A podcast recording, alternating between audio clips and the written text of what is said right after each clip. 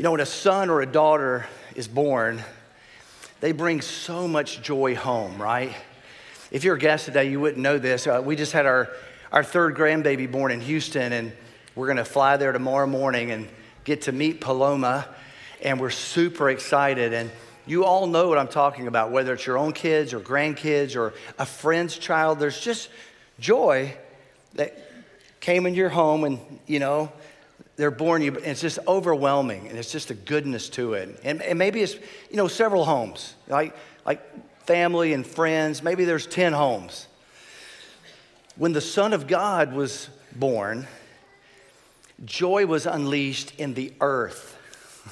like a, not like a neighborhood or a state, like planet Earth. And so there's like almost 2.4 billion followers of Jesus in the earth today. And so when we think back to what happened at Christmas, there was this unleashing and explosion of the love of God the Father for us. So I want to pose this question to you and just think through this. How exactly is that loving to us?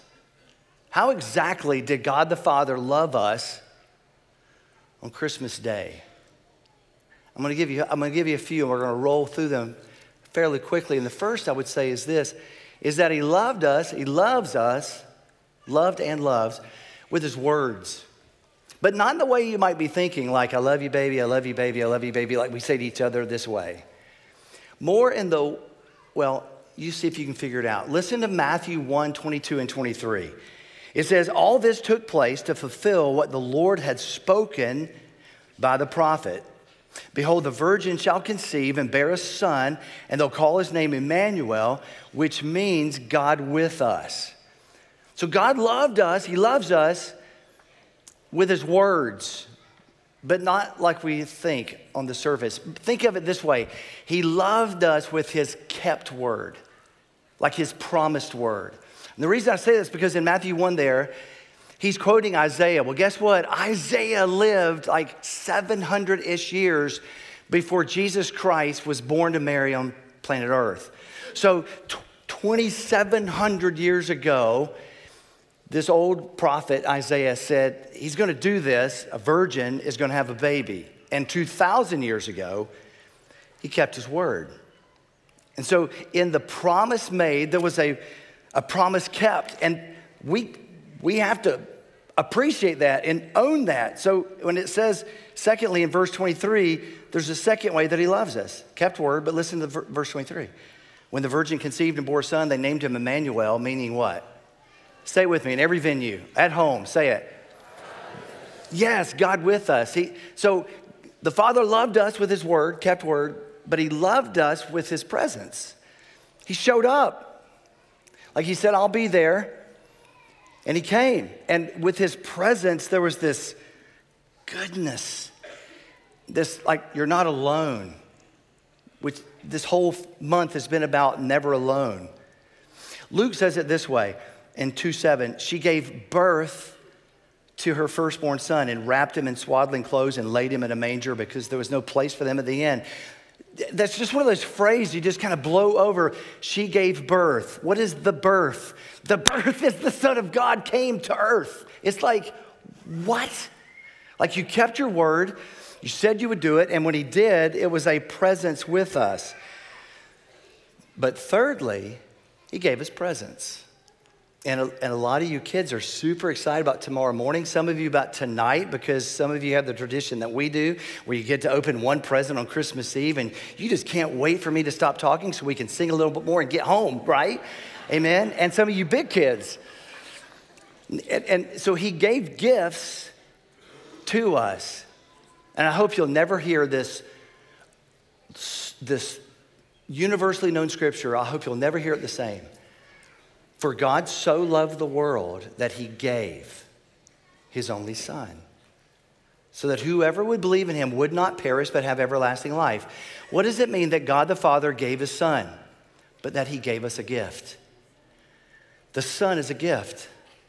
The Son is a gift to mankind. The Son is a gift to you and me, to us. My son, my son is engaged to be married. We're about to get a son in law. In our daughter-in-law in um, sorry um, in April. Brenna is her name, and she and Zach are so in love. And watching my son be in love has been fun because he's done all these things. I can see his words to her when we're together.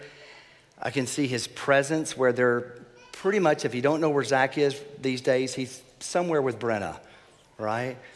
And the presence given, you know, a ring placed on her finger. But there's a fourth way that God loved us that Zach will, will never be able to give to his bride to be, Brenna. And that is, God loved us in giving us his life, right? It says in 1 John 4:10, it says it this way: This is love, not that we've loved God, but that he loved us and sent his son to be a sacrifice for our sins. Paul said it this way to the Roman church. He said, God shows his love for us in this that while we were still sinners, Christ died for us. There's no greater expression than giving your life for another. But it wasn't just like an heroic, like love story where a guy or a gal gives their life for another and, you know, cue the orchestral music in a movie. It was giving his life for our sins. There's a difference, right? Like, yeah, maybe if somebody gives, if, if Patrick were to spare my life one day by pushing me out of the way of a car and dying for me as a friend, he would prolong my life for a few days or years. I know you're going, what? Um, but he couldn't bear my sin in doing that. It would be a, the greatest act of love between friends, but it wouldn't be the bearing of my sin. And that's what, that's what Jesus did. He spoke his words, he, you know, he kept his words, he showed up, he gave gifts, and he laid down for us, giving us his life. Some of you know I bought a Jeep a few months ago, and I discovered along the way that all these years there's a thing called the Jeep Wave. All Wrangler people unite. I know some of you are here. Can I get a J? Any Wranglers? All right. So I didn't even know this thing was real.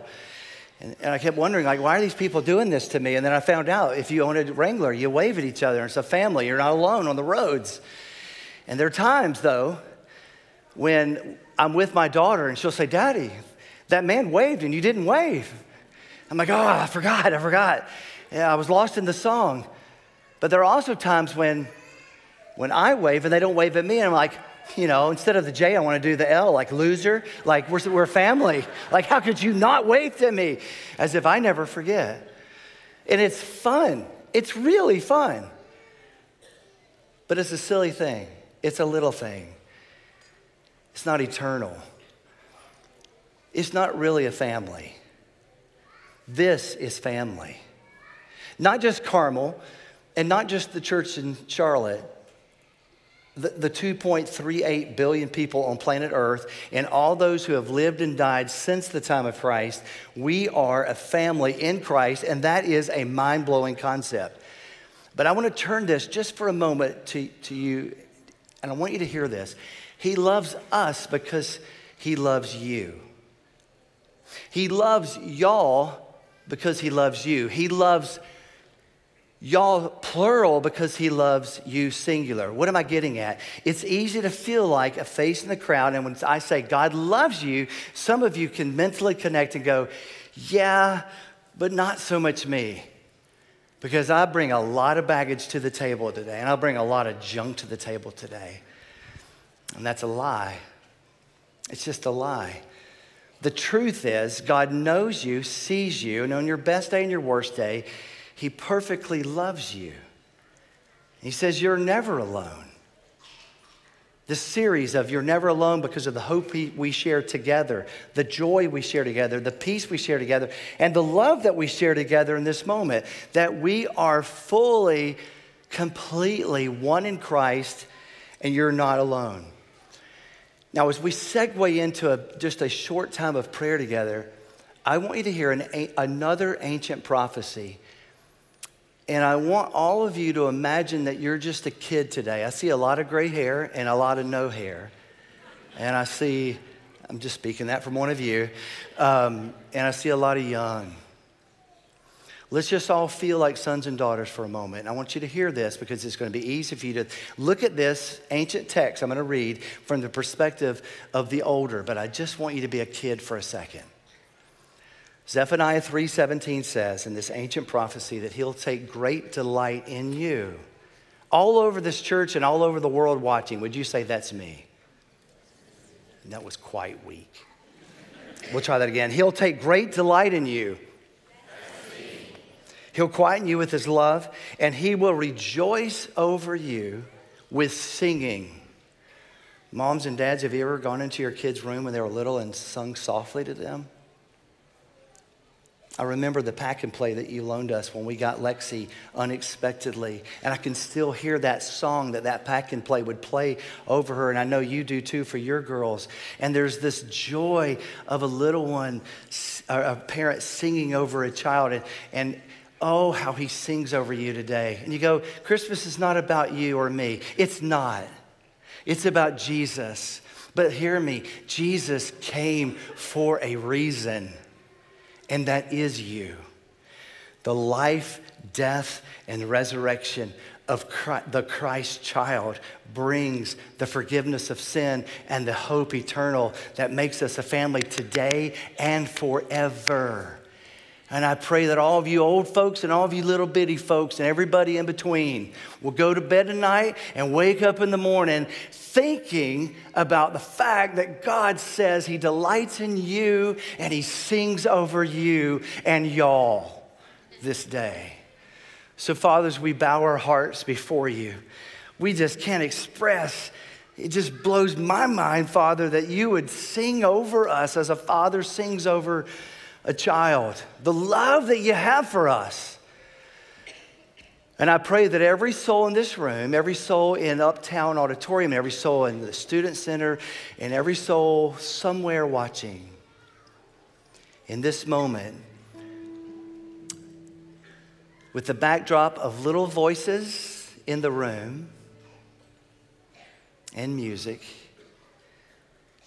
that we could with sanctified imagination, hear and receive the love you have for us.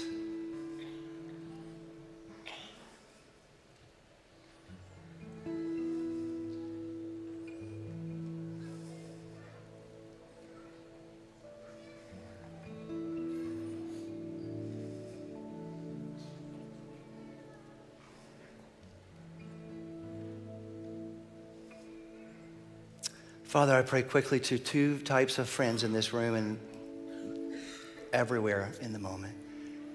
Father, if there's anyone here that has never given their life to you, may Christmas Eve 2023 be that day. May the fact that the realization, the opening of their eyes that you love them deeply enough to give Christ for them.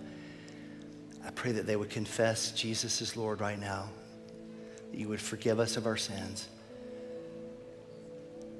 Fill us with your Holy Spirit. Commit this moment to follow you the rest of our days. Thanking you right now that I'm a follower of Jesus, that you're my dad.